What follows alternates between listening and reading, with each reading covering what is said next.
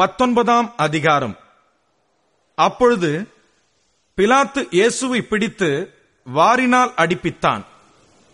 போர் சேவகர் முள்ளுகளினால் ஒரு முடியை பின்னி அவர் சிரசின் மேல் வைத்து சிவப்பான ஒரு அங்கியை அவருக்கு உடுத்தி யூதருடைய ராஜாவே வாழ்க என்று சொல்லி அவரை கையினால் அடித்தார்கள். பிலாத்து மறுபடியும் வெளியே வந்து நான் இவனிடத்தில் ஒரு குற்றமும் காணேன் என்று நீங்கள் அறியும்படிக்கு இதோ உங்களிடத்தில் இவனை வெளியே கொண்டு வருகிறேன் என்றார். இயேசு முள்முடியும் சிவப்பங்கியும் தரித்தவராய் வெளியே வந்தார்.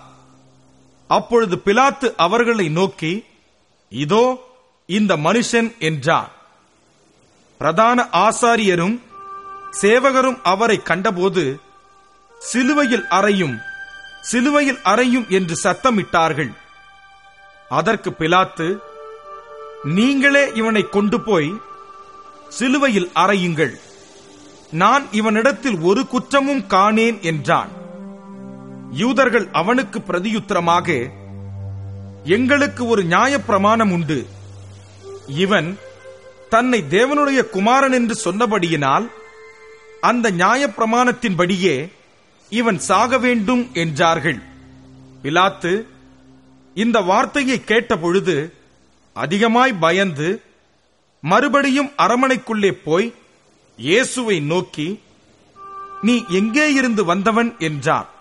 அதற்கு இயேசு மாறுத்தரம் ஒன்றும் சொல்லவில்லை. அப்பொழுது பிலாத்து நீ என்னோட பேசுகிறதில்லையா? உன்னை சிலுவையில் அறைய எனக்கு அதிகாரம் உண்டென்றும் உன்னை விடுதலை பண்ண எனக்கு அதிகாரம் உண்டென்றும் உனக்கு தெரியாதா என்றான். இயேசு பிரதியுத்தரமாக பரத்திலிருந்து உமக்கு கொடுக்கப்படாதிருந்தால் என்மேல் உமக்கு ஒரு அதிகாரமும் இராது. ஆனபடியினாலே என்னை உம்மிடத்தில் ஒப்புக் கொடுத்தவனுக்கு அதிக பாவமுண்டு என்றார். அது முதல் பிலாத்து அவரை விடுதலை பண்ண வகை தேடினான். யூதர்கள் அவனை நோக்கி இவனை விடுதலை பண்ணினால் நீ ராயனுக்கு சிநேகிதன் அல்ல தன்னை ராஜாவென்கிறவன் எவனோ அவன் ராயனுக்கு விரோதி என்று சத்தமிட்டார்கள். பிலாத்து இந்த வார்த்தையை கேட்ட பொழுது இயேசுவை வெளியே அழைத்து வந்து தளவரிசைப்படுத்தின மேடை என்றும் எபிரேயு பாஷையிலே கபத்தா என்றும் சொல்லப்பட்ட இடத்திலே நியாயாசனத்தின் மேல் உட்கார்ந்தான். அந்த நாள் பஸ்காவுக்கு ஆயத்த நாளும் ஏறக்குறைய ஆறு மணி நேரமுமாய் இருந்தது.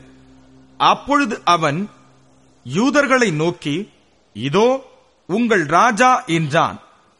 அவர்கள் இவனை அகற்றும் அகற்றும் சிலுவையில் அறையும் என்று சத்தமிட்டார்கள். அதற்கு பிலாத்து உங்கள் ராஜாவை நான் சிலுவையில் அறையலாமா என்றான். பிரதான ஆசாரியர் பிரதியுத்தரமாக ராயனே அல்லாமல் எங்களுக்கு வேறே ராஜா இல்லை என்றார்கள். அப்பொழுது அவரை சிலுவையில் அறையும்படிக்கு அவர்களிடத்தில் ஒப்புக் கொடுத்தான். அவர்கள் இயேசுவை பிடித்துக் கொண்டு போனார்கள். அவர் தம்முடைய சிலுவையை சுமந்து கொண்டு எபிரேயு பாஷையிலே கொல்கொதா என்று சொல்லப்படும் கபாலஸ்தலம் என்கிற இடத்திற்கு புறப்பட்டு போனார். அங்கே அவரை சிலுவையில் அறைந்தார்கள்.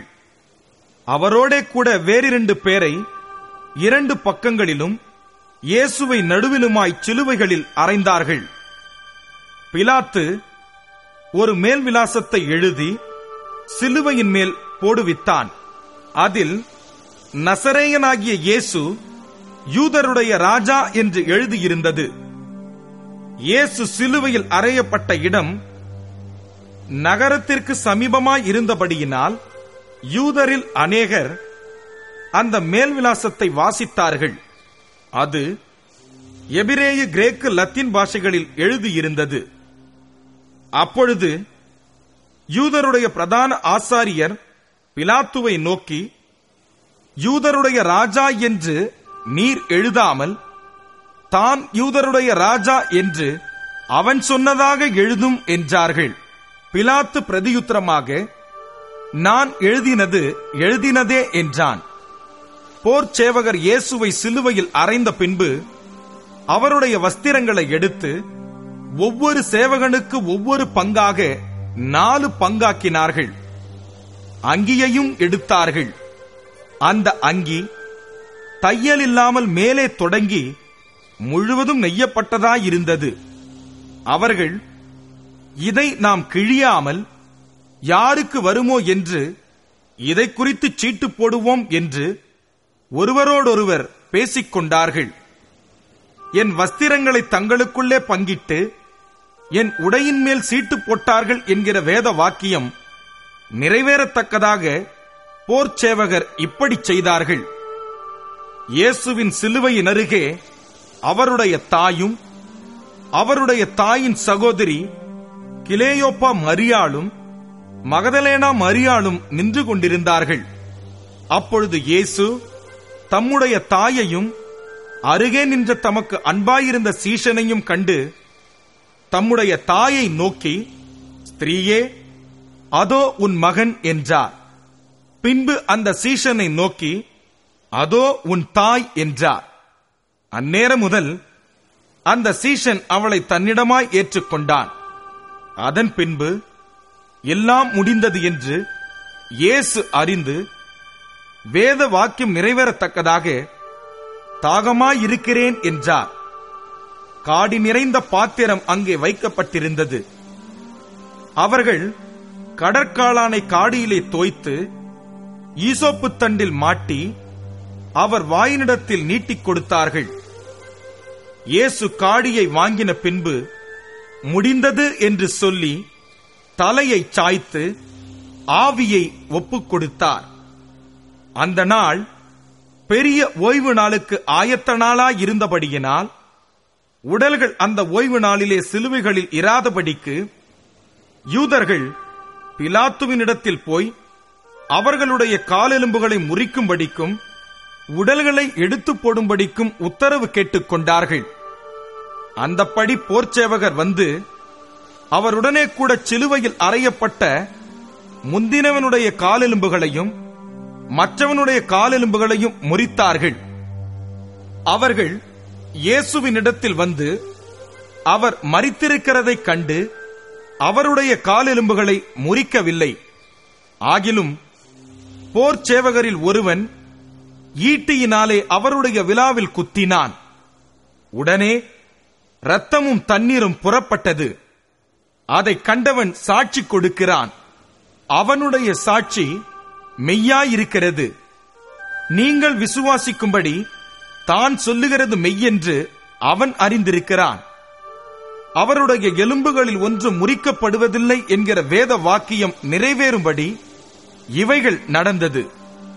அல்லாமலும் தாங்கள் குத்தினவரை நோக்கி பார்ப்பார்கள் என்று வேறொரு வேத வாக்கியம் சொல்லுகிறது.